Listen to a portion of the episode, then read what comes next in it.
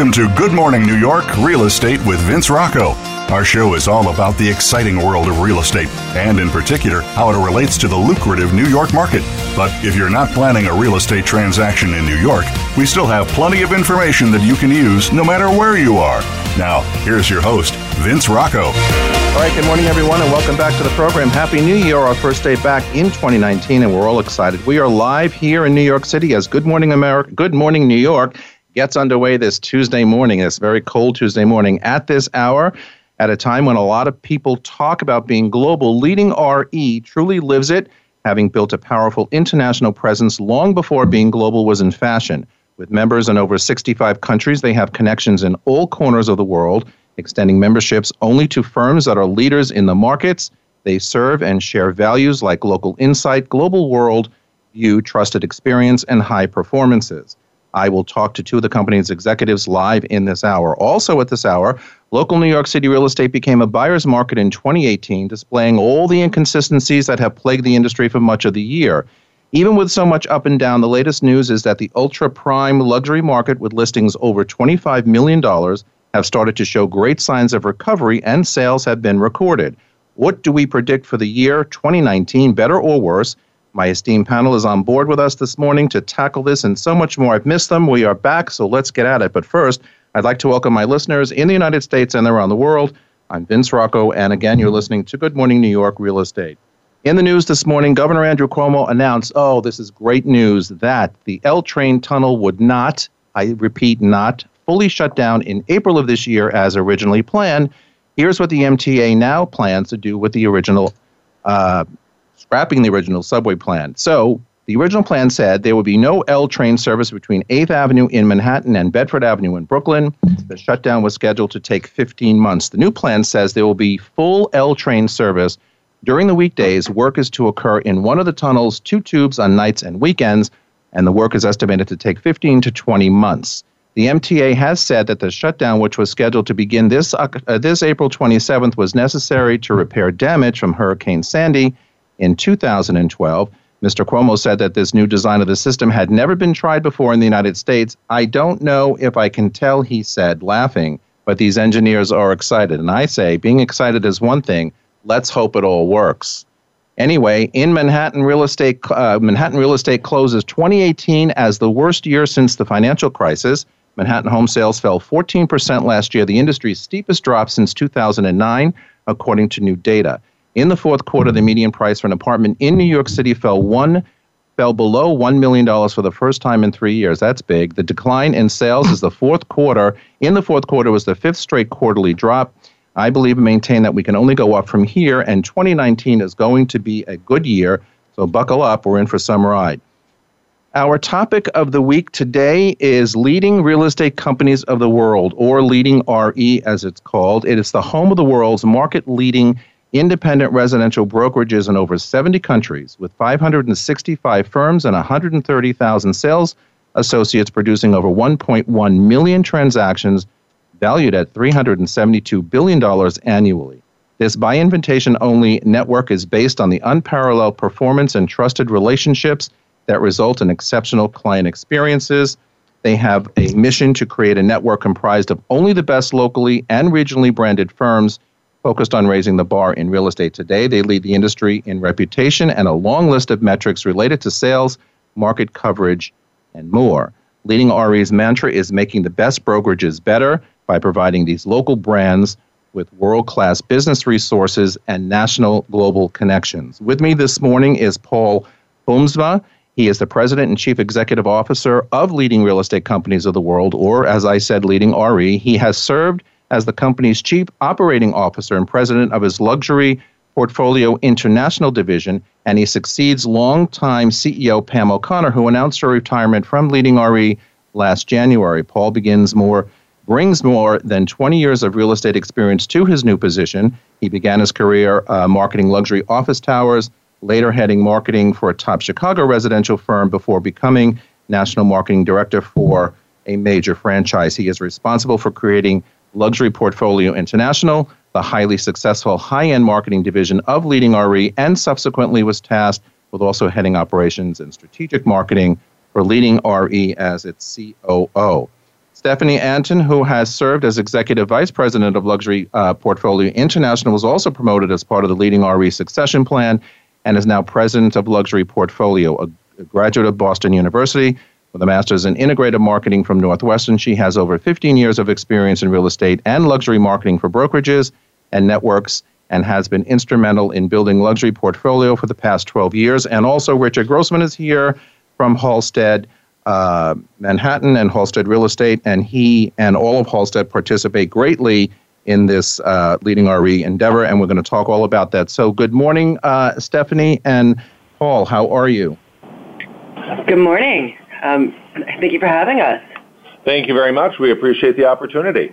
My That's pleasure. beautiful introduction. well, it's all you guys. It's not me.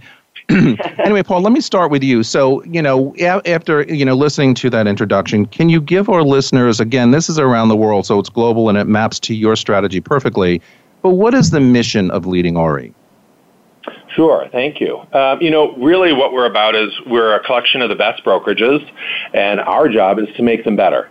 Um, uh, we, we always say when, when we talk to a, a member or a new member, um, they don't need us to be successful, um, but they'll be more successful when they join us because we really do uh, three main things. One is we foster doing business together.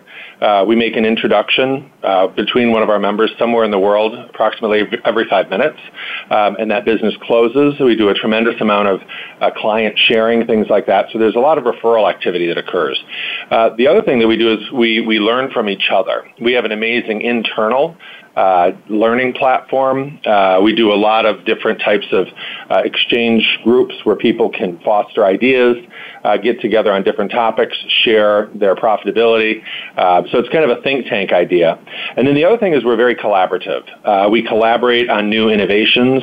Um, and again, rather than having each of our brokerages come to the table having to build everything themselves, we're an organization where they can share ideas. We can come whip up with new technologies or hopefully foster, um, you know, an idea with a vendor, um, and hopefully find ways to share things so that they don't have to pay to build everything or spend the time to build everything. Because as we know today, it's all about innovation, um, and each of our firms is, is very innovative in their own front. Um, but there, you can really save a lot of time and money and move to the market faster if you do it with somebody else or with a group. So, how then do you uh, decide what firm, what brokerage, regardless of where in the world they may reside, how do you decide who is a best the best fit for, um, you know, leading RE? What is the criteria that potentially you go through to qualify brokerages? I mean, because there are you know leading brokerages all over the place. How do you decide who's be- a best fit for you? Well, first of all, thank you for saying for the best fit, um, because there are many good brokerages out there, and, and, there are some that are not part of our network, and we certainly don't want to we don't want to deem them to be not good brokerages. Um, but it is a certain fit that is needed, um, and one of the things that we look for is first of all they have to be a strong market share player. They have to have a, a, a strong uh, market share in the footprint that they serve, um, so that they can truly represent leading real estate companies in the world. The other thing is there's a lot of it that was really a part of culture uh, they need to be collaborative. They need to be willing to share ideas. They need to be willing to participate uh, when it comes to. It's great to receive business, but they need to uh, be willing to equally promote pushing business to other members as well. Um, so that's another thing that we measure. The other piece of it is quite honestly how well do they do that business. We track the transactions that go between our members. We don't track every single transaction, but if there's a business going from, say, Richard's firm uh, to somewhere in London or somewhere in Houston, um, we look at the metrics and make sure that the business that's coming from and going to our members is being handled. Um, I, I say sometimes it's almost like a VIP experience. If you entrust one of your clients to somebody somewhere else in the world, um, that's a reflection on you personally. And you need to know that that other broker and the other agents in that other firm are going to treat them as good or better than what you would. So there's yeah. a tremendous amount of trust that goes with that, and we measure that. If that if that is not being handled prop- properly, um, each year, you know, each of our firms uh, gets a renewal letter, um, or I should say almost all of our firms get a renewal letter, but each year there are some firms that we don't reinvite, and, and it's not a surprise to them. We, we have discussions with them, but we say, hey, you're not quite fitting our mold. And so that's why I appreciate how you started by saying, you know, what, what do you do to make sure that a firm fits with leading RE? But it's really having a commitment to the quality, having a commitment to collaborate, um, and a commitment to be a leader in your market. So it's it's basically a, a startup of a, a one year you know kind of trial program, and then if it doesn't really fit for either side, it it just kind of goes away and they're, they're not renewed again. What are the technology trends that you are seeing in your organization, and how is it affecting the future? Because as we look at technology, even in our in our uh, local brokerages here in New York City, uh, they're significant in in uh, agent growth uh, and in firm-wide growth. So, how, you know, what what do you see in tra- that's trending in technology for your organization?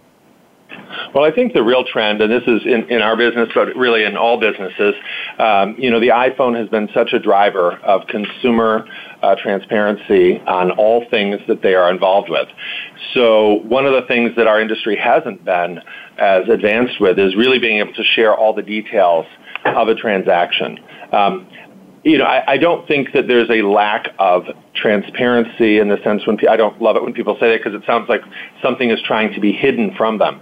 What I would say is uh, some of the things that are happening in a transaction are not as easy to find as others. For example, if you're getting uh, if you're going through the sale and you have a home inspection, um, you rely on your agent to call the other agent to call the home inspector. Uh, so it's a little bit of a ring around the rosy. Whereas uh, having systems in place where that information can be easily displayed right on the uh, customer's iPhone to say, hey, the uh, inspection was taking place today, it's completed, everything is done, and you could see the report right there by clicking on it. Um, those are the types of things that I think some of the new uh, innovative companies that have come into the market recently, they have an advantage that they're building a company from the ground up, and that can be one of their core uh, uh, operating uh, issues. for us, we we didn't really build our company based on those types of technology deliverables. So now we have to retrofit, and we we're doing that. We're looking at how, how do we make sure that all of our vendors are compatible? How do they speak the same language? How do they share common APIs? Uh, because we believe that uh, while we offer tremendous service, uh, consumers want to be able to see everything happening uh, closer to real time, uh, right in the palm of their hand, um, and not have to wait to call somebody to find out what's going on. So those are the things that we're in the development of, uh, and we're we we are moving very quickly. Um, but again, it's not just us; it's a lot of the vendors we deal with as well. And so it's it's really a great shift, I think, for the entire industry. Um, but it's definitely being pushed by some of the startups and some of the new folks, um, which have great ideas. Um, they don't necessarily yet have the market share, and they don't necessarily have the leadership positions in the industry. Um, but you know, they're they're innovative and they're terrific. And you know, I've often said all of our firms uh, got into this business as independents because they felt they could do something different and they felt they could do it better.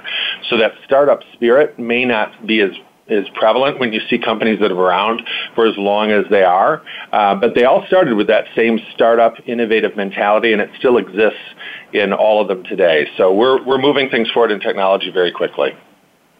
All right, we have to leave it there and take a break. We'll be back uh, to find out more about leading RE. This is Good Morning New York on the Voice America Variety Channel. Don't go away.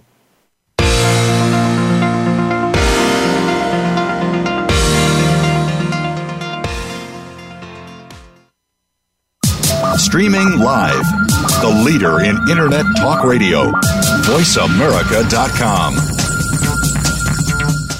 It's not easy to make it big in New York City. It's even harder to sustain that success for decades. However, two teams have defied those odds due to their formulas for success. Both have all star rosters, performing at the top of their game. Each have an undying commitment to greatness, a willingness to evolve, superior training programs, and ownership that invests heavily in their product. It only seemed natural for the world's most valuable sports brand to partner with Halstead, a market leader in the New York metro area, and now proudly serving as the official luxury real estate firm of the New York Yankees.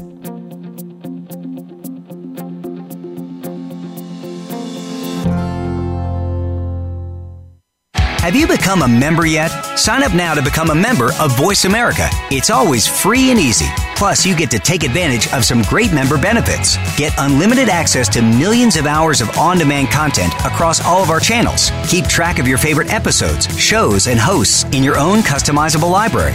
Find out what shows you might be interested in based on your favorites. Plus, you get insider access with our newsletter. Membership gives you more. Sign up at voiceamerica.com and click register at the top right. The Internet's number one talk station. Number one talk station. VoiceAmerica.com.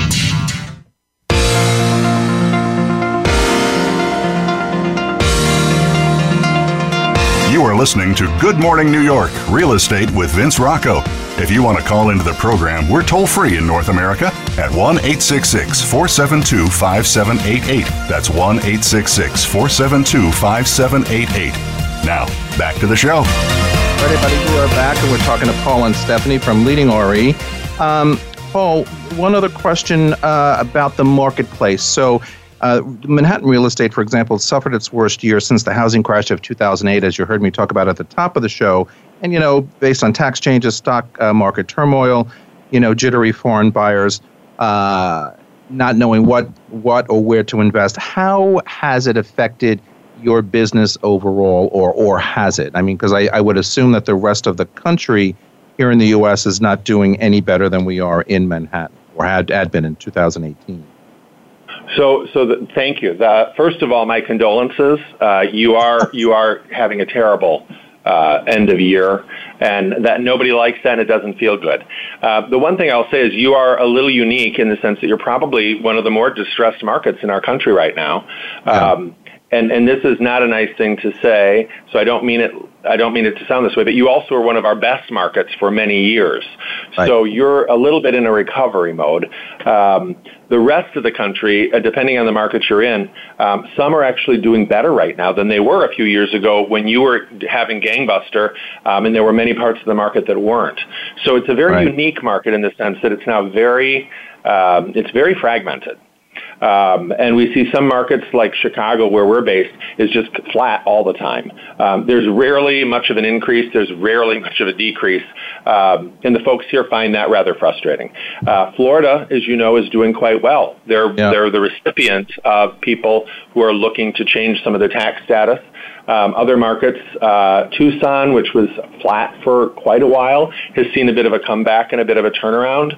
Um, so it's very fragmented. It's very unique. Um, and it's it's not something um, that is. I can't say there's a global trend.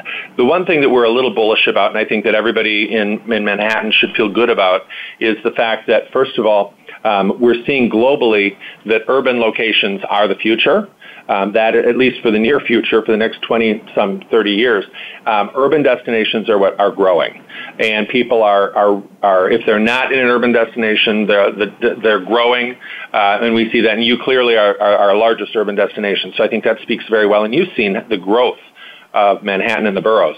Uh, the areas outside, uh, north of you, Westchester, Putnam, and Dutchess County, those are some of the areas that, that are not necessarily demographically as desirable. They're gorgeous areas, uh, but the millennials are not quite ready to go to that uh, lifestyle yet. And we see it in New Jersey, we see it in the bedroom communities of Illinois, of uh, Michigan, all these things. It's just the, the lifestyle is not exactly the number one thing. Just like there was a flight from the city, you know, 30, 40 years ago.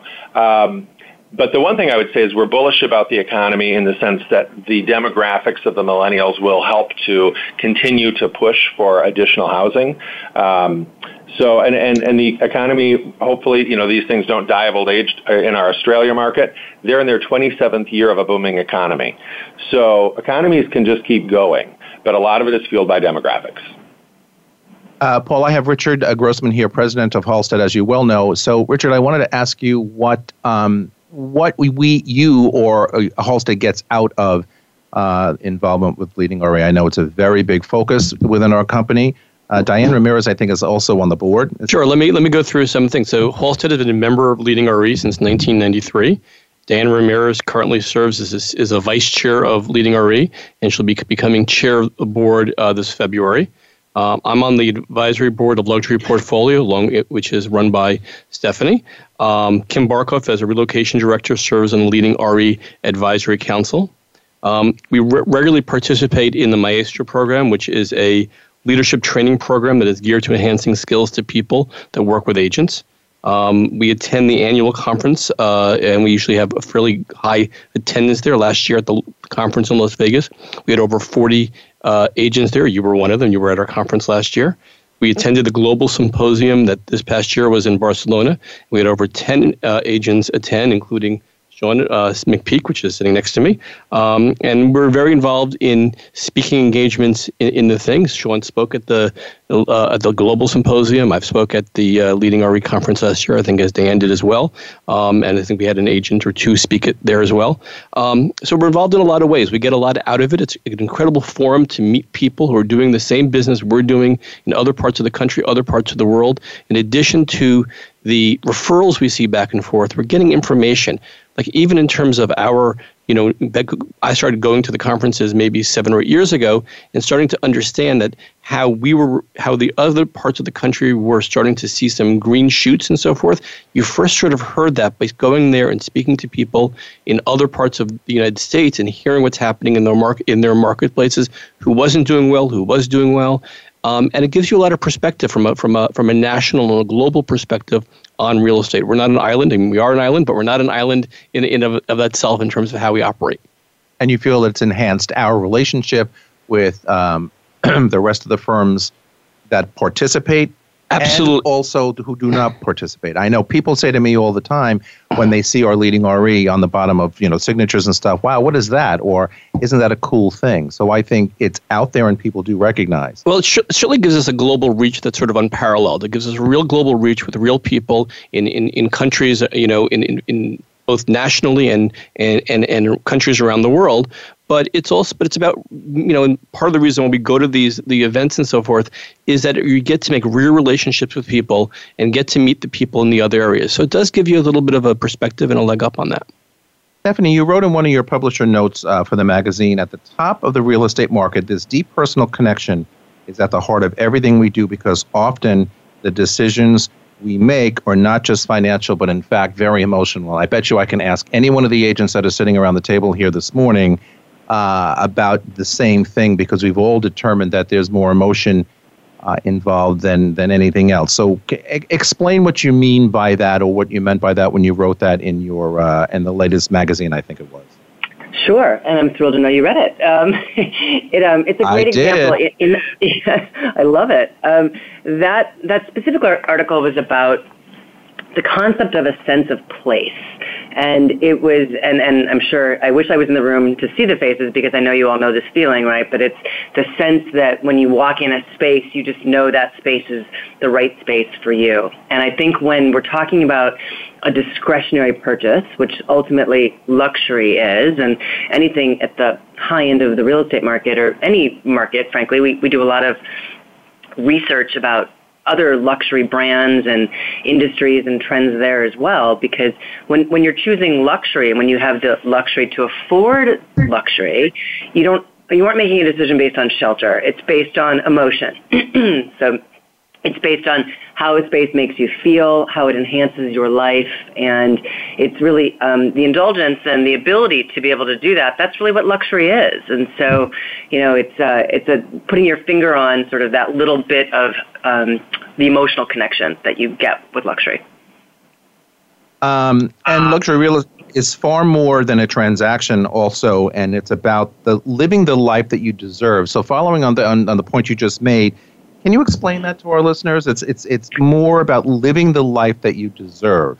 Than no question, right? Well, I mean, I think that that's what um, when you have the ability to pursue the life that you deserve. We know that you know, so many affluent people today, they have money because they earned their money. They didn't necessarily inherit it. Now, we're beginning to see a shift in that as the demographics change, and Paul talks about demographics um, geographically, but we're, you know, with the, with the sources of wealth in the United States, we know that a significant number of people made their own wealth. They didn't inherit it. And so when people make their own wealth, they work really hard for it. And so that's a way that they can justify, you know, spending a lot of money for a property, maybe even more money than they ever thought they would, because they deserve it. And at the end of the day, they do deserve it. So I talk about that shift though you know, this is people who have made their money, but um, we're beginning to see that the demographics are changing because as people age, they're beginning to gift their money to their children and grandchildren. And so we're starting to see a new generation of people that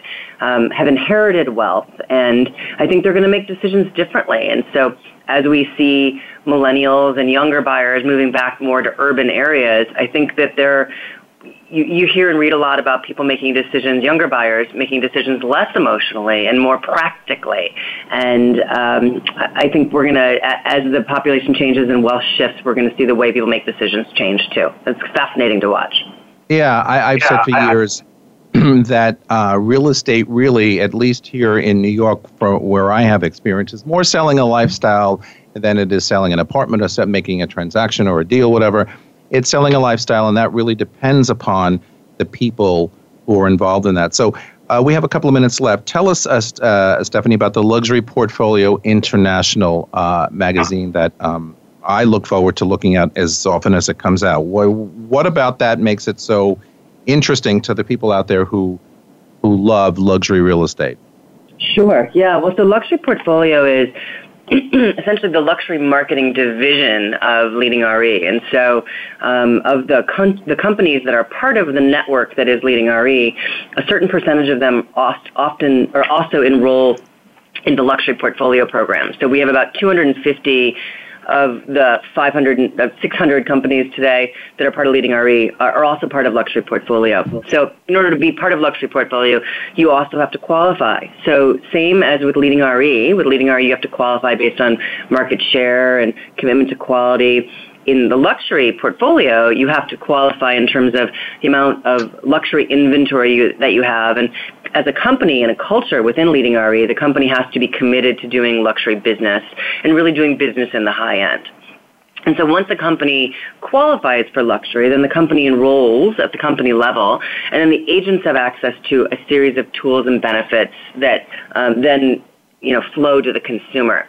So we have a website. We have a lot of marketing materials that agents can take advantage of, um, ways that they can reach the affluent consumer and market their properties, market themselves. And the Luxury Portfolio magazine is the, really the most tangible um, manifestation of those benefits. And so it's a magazine that we put out twice a year. We distribute it to over 70 countries, um, and then our agents have the ability to gift it to their clients. And so uh, it's a really, it's been a wonderful tool for us. Um, we do it twice a year. It comes out in uh, approximately February and then approximately August every year. So the next edition is coming out shortly, and uh, we really focus on, as you said, marketing lifestyle. So it's it's all about telling the stories of the properties that we're marketing, but also focusing on living the luxury lifestyle. So anything in the high end, um, not just you know, real estate, but everything around this space, because we understand it's not just a transaction.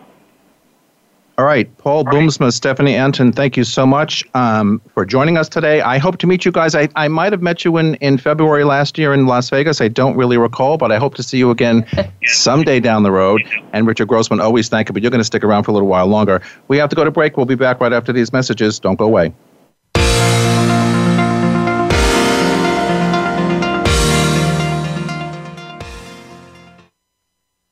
Stimulating talk gets those synapses in the brain firing really fast. All the time. The number one internet talk station where your opinion counts. VoiceAmerica.com.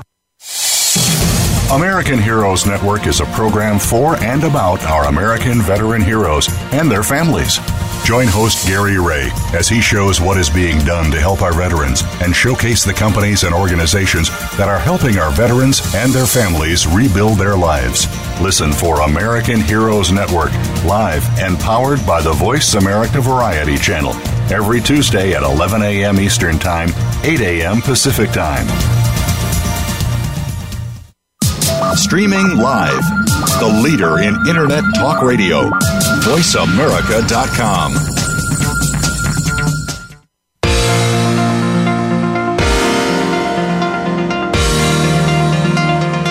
You are listening to Good Morning New York Real Estate with Vince Rocco. If you want to call into the program, we're toll free in North America at 1 866 472 5788. That's 1 866 472 5788. Now, back to the show. All right, everybody, we are back, and our panel is with us. Ari Harkov from Halstead, Louise Phillips Forbes from Halstead, Anna Shagaloff from Halstead, Matthew Cohen from CORE, Sean Atterbury from CORE, Sean McPeak from Halstead, and Richard Grossman our president at Halstead is going to stick around with us. So, moving right along, local real estate became a buyer's market in 2018, displaying all of the inconsistencies that have plagued the industry for much of the year. A new report by Warburg Realty underscores just how uh, we're looking to sell. Uh, no, I'm sorry, how those looking to sell have been pushed to reconsider strategies through negotiations, price reductions, and incentives. So the whole scheme has been changing. During October and November, sellers found themselves relenting on pricing and adjusting to the buyer's market with prices overall down, as I said at the top of the show, between 10 and 20% since the high of summer of 2015. According to a survey of 2,500 listings, 49% of co ops, 45% of condos, and 5% of townhouses all had price reductions. So, my question basically is what are your predictions as feet on the street in this metropolitan New York City area? What are your predictions for 2019?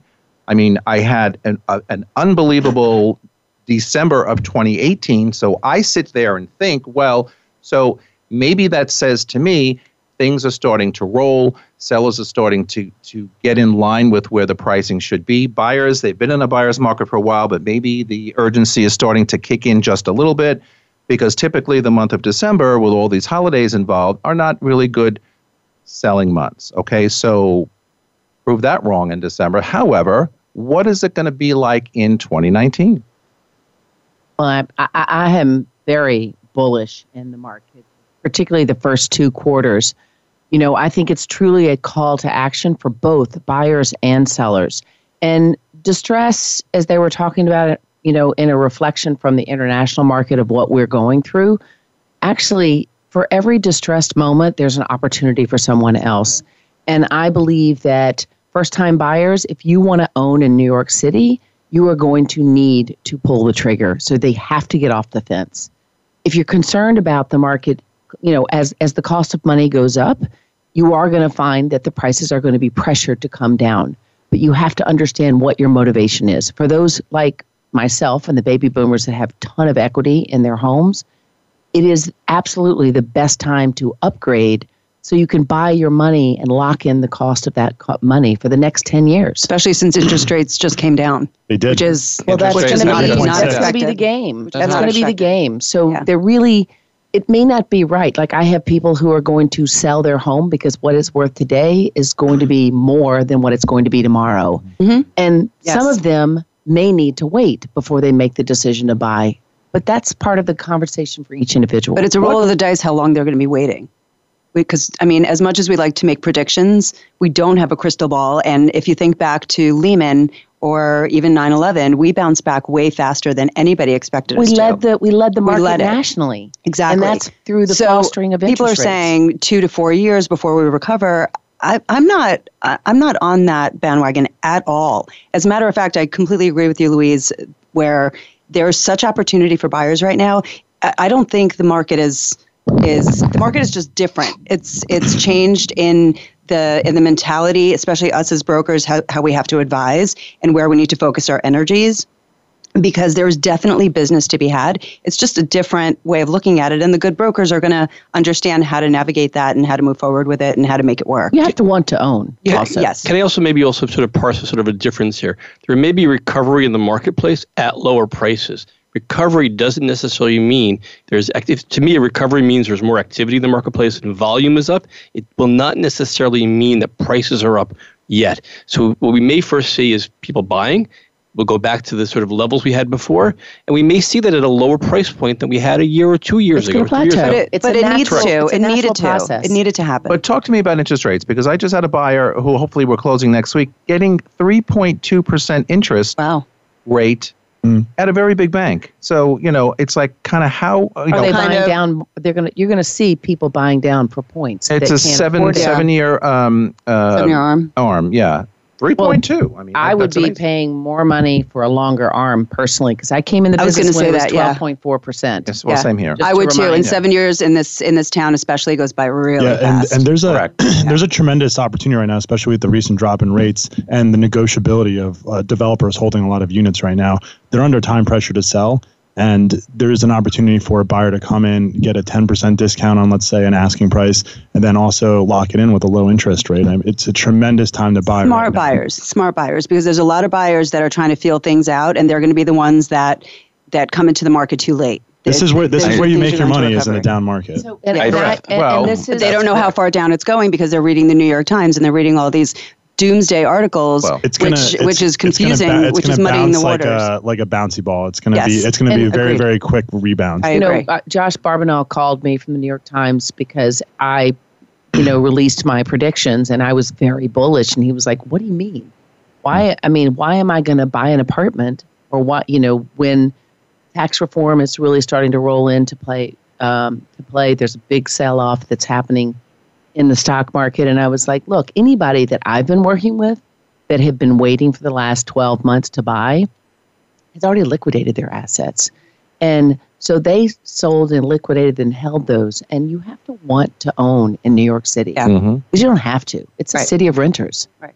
It doesn't help them sell newspapers if it's not a doomsday report, but the reality it's is it's well, is, when we've and we've gone through that many, many times. I remember at the start of my mm-hmm. career, I forgot what year it was. We had a down market, and I remember thinking those are the days where we used to read the New York Times, you know, hard copy, and we'd run to the real estate section every week. And I used to say to myself and the and my peers who sat around me in our up, uptown office, and I'd be like, you know, why is the press so negative about this marketplace. If they would only oh, yeah. just shut well, up. Have you read as about long Trump as they terrify you, they will sell papers. yeah, yeah. Who? They have a fiduciary responsibility to make people buy papers, keep the TV on. And Absolutely. If, if the report is everything's pretty good and it's pretty stable, right? But and, and, if, and if they say if they publish something positive and then it doesn't happen, they're gonna, you know, it, it kind of makes them look like I they think know the positivity will come in waves. I think you're going to yes. see a very, very, very strong rental market in the beginning of this year. You're, Which is there is no inventory, especially on the kind of mid mid tier to lower end. There's no inventory right now, and it's going yeah. to and it's going to res- uh, result in an increase in prices, as does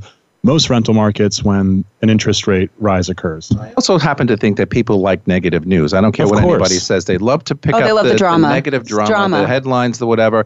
You know how they process that within their own mind. I don't know, but if it turns out to be more more buying or not, but I think people do like that negative news kind of concept, and then we go from there. But Ari, I want to ask you, what is your what are your predictions? My voice of reason back there in 2019. I'm the voice of reason. Wow. Um, I think we should closely watch what's happening in the stock markets. I think what happens in the equities markets is going to now start to track the real estate market. I mean, if you look at New York City from a historical perspective, we generally moved in parallel between the real estate market and the equities markets. Mm-hmm. And then in the last couple of years, we diverged as basically um, the government, you know, brought interest rates down to zero percent as a way to fuel the economy, and real estate in New York City was oversupplied, tax reform, interest rates, et cetera. So we went down, and the stock market went up. So we went in a converse movement. Um, I think you're going to now see more close parallel traction, and I think that's starting to happen. So I think if the Dow remains relatively strong and everything with China, everything that's happening, um, sort of, you know, investors are okay, then I think that we'll see more buying activity. I think if the Dow falls below 20,000, which it might, then I think you're going to see a very different real estate market. Um, I actually disagree with the comment about the rental inventory. I think the rental inventory is actually extremely high. Um, so I think you're going to continue to see softness there.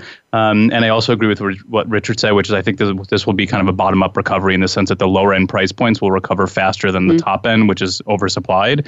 Um, and more of a want market than a need market. And now, Richard, so so at the top of the show, I mentioned that the ultra prime, as they're calling it, $25 million and over seems to have heated up a little bit, and there are transactions being recorded. So, but a lot of the trans- mean, a lot of the transactions being recorded are some of them are new developments that those people went to contract two years ago. Yeah. So they're not really reflective of what's happening in today's market. Number one, and number two is I do think that at the higher end of the market, depending upon the neighborhood you're in, some of those sellers have gotten you know, you know, price they've priced they've adjusted their prices to reflect the realities.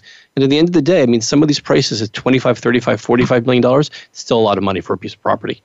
I think I think it's a really exciting time to be in real estate. Um, you know, I think it's a really exciting time to be a broker. I think it's a really exciting time to be a buyer. And I, I, you know, of course, sellers are a little down that maybe they didn't sell in 2017, but I also think that you know it's an exciting time to be a seller in certain ways because you have a lot of buyers who are coming through your apartments. I mean, you know, much more than last year.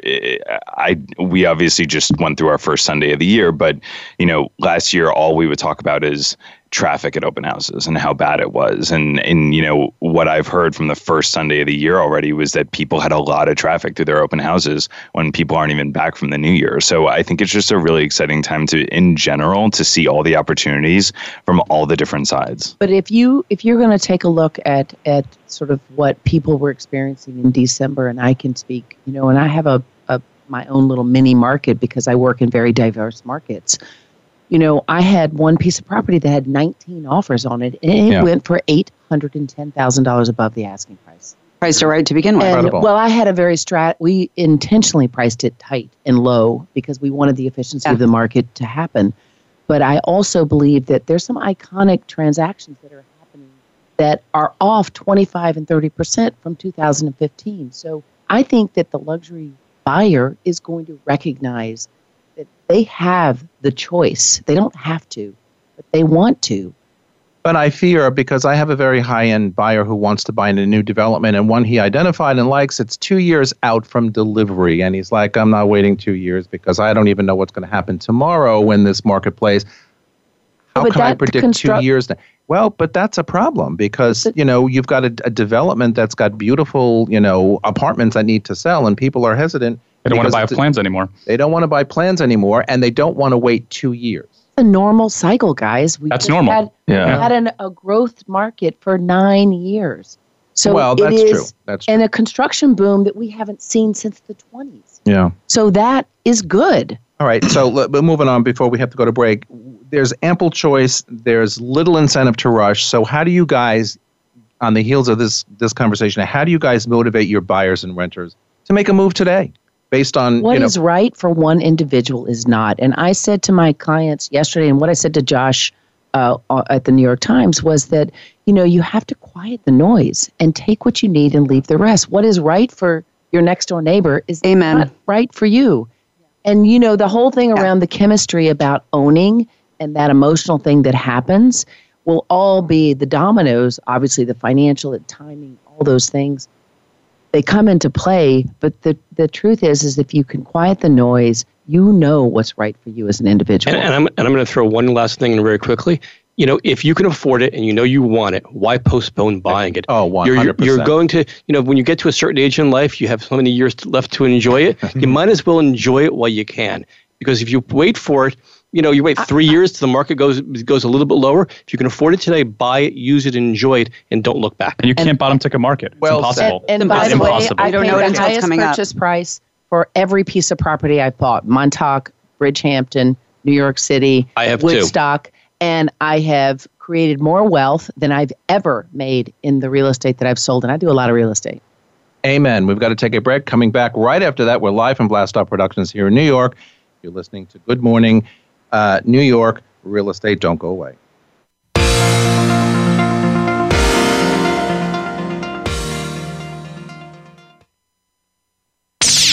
The Internet's number one talk station. Number one talk station. VoiceAmerica.com. It's not easy to make it big in New York City. It's even harder to sustain that success for decades. However, two teams have defied those odds due to their formulas for success. Both have all star rosters, performing at the top of their game. Each have an undying commitment to greatness, a willingness to evolve, superior training programs, and ownership that invests heavily in their product. It only seemed natural for the world's most valuable sports brand to partner with Halstead, a market leader in the New York metro area, and now proudly serving as the official luxury real estate firm of the New York Yankees.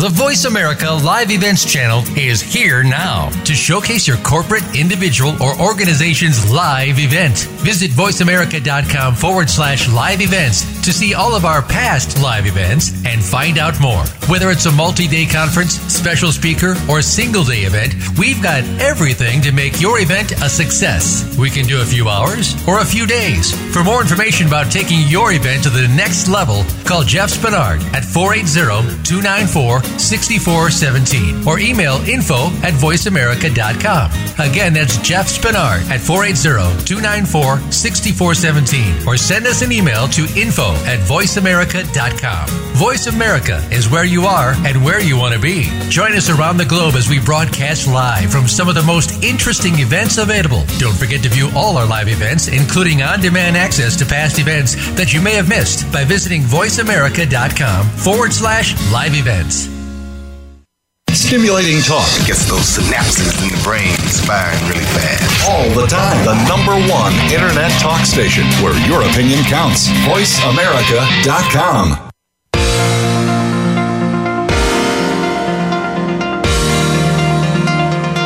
You are listening to Good Morning New York Real Estate with Vince Rocco. If you want to call into the program, we're toll free in North America at 1 866 472 5788. That's 1 866 472 5788. Now, back to the show. Okay, everybody, we are back and we're here with Ari Harkov, uh, Louise Phillips Forbes, Anna Shagaloff, Matthew Cohen, Sean Atterbury, Sean McPeak, and Richard Grossman. All right, so here's a question for all of us. What is the snootiest part of New York City? it used to be the Upper East Side. Blast right? off Productions. Definitely. No, seriously, because people, you know, always have an opinion as to where they want to live, where they want to start searching. They never usually end up buying in the place that they start, usually. But, but you know, I do hear sometimes from people, you know, so is this a snooty neighborhood? How do you define What, snooty? it, what is it? It's Manhattan. Matthew, They're you definitely snooty. want to say something, so go right ahead. How do you define snooty? I think I'm kind of snooty, so I don't know what you know. Sell your parents an apartment? yeah, yeah. Like I think the Upper East is still a little snooty. My Side, my yeah. parents are like, we're it. the most casual people here. Um, I I- I think that Lower Fifth Avenue has a little snootiness outside of the NYU dorms. Um, I, I even in general. I even think that like where the High Line is, you know, for uh, below 23rd, kind of where Cookshop is, is a little snooty. Snooty? Oh yeah, I mean, I think it's nice. I don't know that I'd call it snooty. you know, I think it depends. I think it depends on like what you're there. walking down the street you wearing getting- and like what getting tired of people are telling Texas? you. But, but that's, an, that's anywhere. That's Well, in the Lower East like- Side yeah, now but too. that's one of the Wow. things I love about the the West Village specifically is that it's never. I mean, it's never really been snooty. No. Yeah, what's the And I- least and it could be, and it could And be. The it's people that the could people that be. live there, it could be. valuable Yes. real estate. Absolutely. Now, if you ask me where the best neighborhood is in New York City, I would say the West Village. I absolutely love that, but or the Village in general. But but I would but- agree.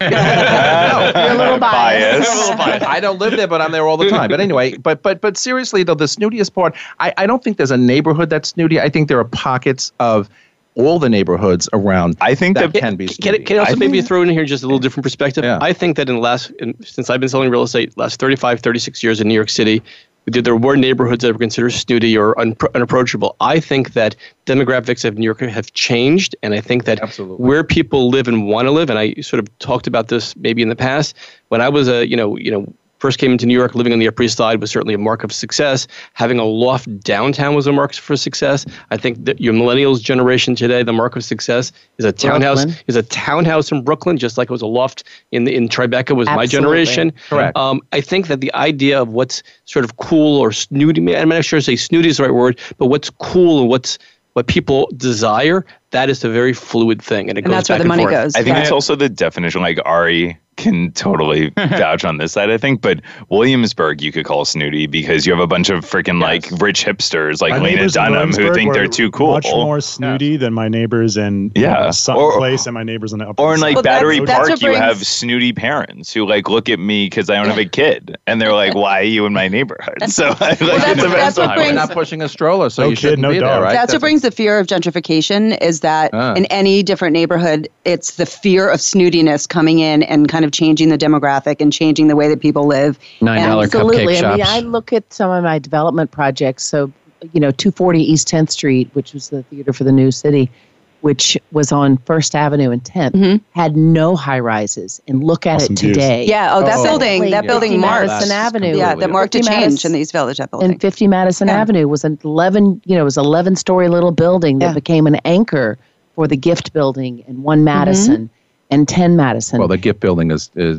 beyond and what so that's I used to work in the gift building before I was but in literally real there was nothing residential there. So I think those transformations are really exciting and and they nomad in general. Nomad? I mean who would have lived in nomad five years ago? But exactly but, but what happened five to years, brooklyn and is going to happen to queens to long island yes. city to sunnyside to jamaica it, it takes and time. also the bronx it may take longer in the bronx but mark my word i mean what uh, what's happening in Mott Haven is so groovy in mm-hmm. the art scene mm-hmm.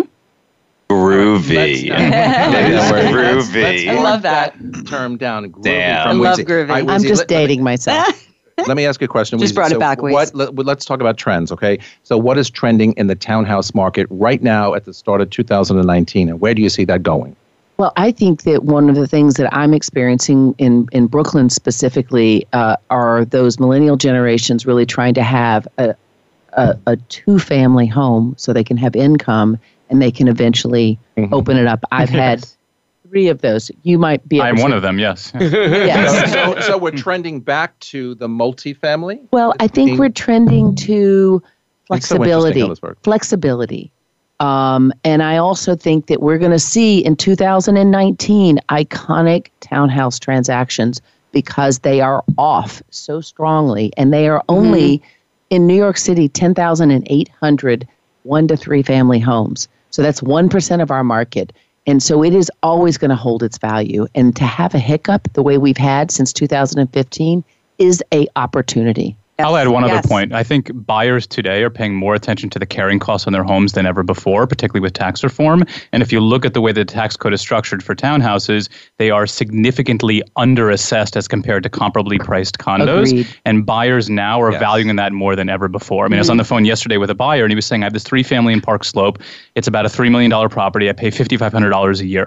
I'm looking at a two bedroom downtown that's about a three or $4 million two bedroom. My taxes would be about $30,000 a year. Uh, How does that make any sense. Well, amen. Yeah. Hello. I, I also think to add to that, you're going to see a lot more. Um, the townhouse market in Bed-Stuy and Bushwick has been amazing over the last two years, and I think it's just going to get more robust. I think, Harlem. yeah, I mean, I think that you know, it might go. The, it might even go, take off even more now with the new L train news right. coming yeah. Well, that's going to be significant in all of Brooklyn, I think, because I think some, especially Williamsburg. I mean, but everybody it, was sort of on hold because they didn't really. I think we should take going. it with a grain of salt, though, because they're essentially adhering to the same timeline, but they're with less downtime Correct. for the tunnels. It makes. And no I think sense. a lot of people in Williamsburg and involved in that market are still hesitant as to whether or not this is actually real and is going to happen and that is going to, to work. Be approved. I mean, um, is it more political or Fake is it news. like did did Cuomo discover like special engineering practices? He wandered the tunnel, so apparently he found some uh, gold down there. I well, think. that's why I'm saying. I said at the top of the show, let's hope that it's you know. yeah, people don't believe it. I don't I don't no, I don't. I think they're yeah. scarred. Yeah. Anna, what's trending in the Lower East Side, the East Village? Uh, well, it's kind of interesting talking about trending in a market like this. Um, what what I think for the Lower East Side and the East Village, um, there's still a lot coming down the pipeline. So as things are are are starting to get built, to be built, and by the time they're actually up and constructed, it's going to be a different market. So it, it's kind of a really really interesting time to keep an eye on those areas. It's, I mean, Louise is talking about. Um, you know, areas in Queens and far out in Brooklyn coming up. Lower East Side, we keep Is forgetting that? it's it's that, but we're on Manhattan Island.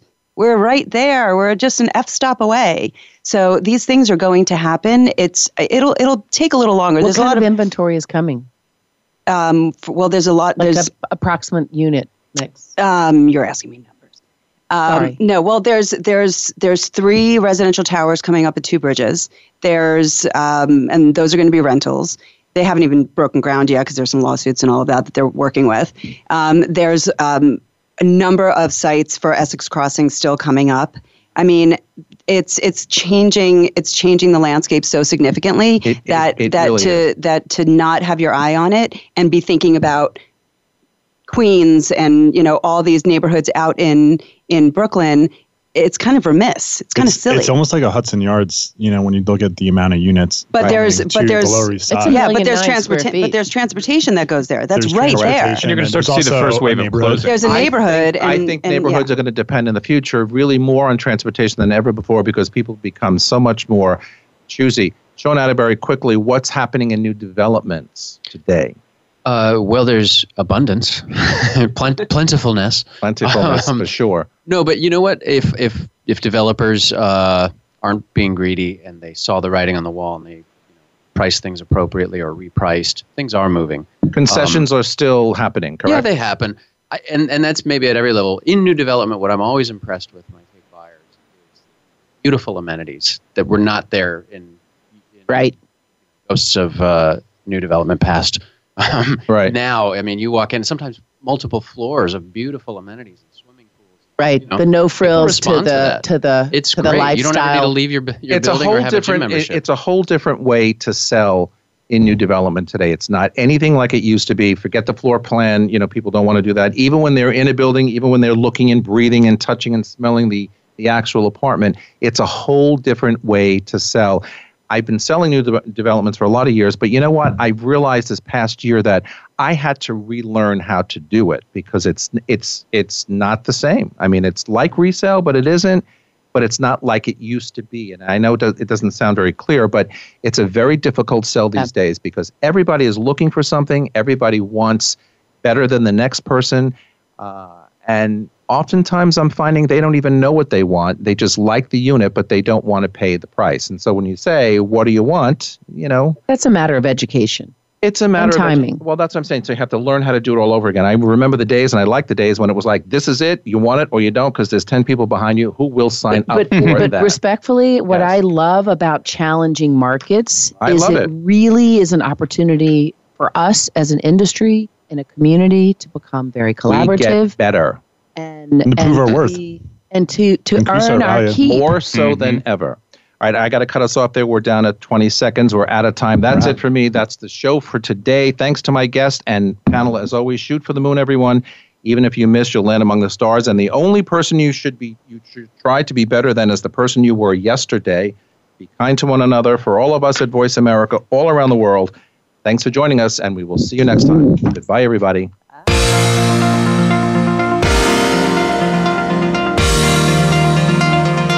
Thanks for tuning in this week. Please join us for another edition of Good Morning New York Real Estate with Vince Rocco next Tuesday at 9 a.m. Eastern Time, 6 a.m. Pacific Time on the Voice America Variety Channel. Here's hoping all of your transactions are successful ones.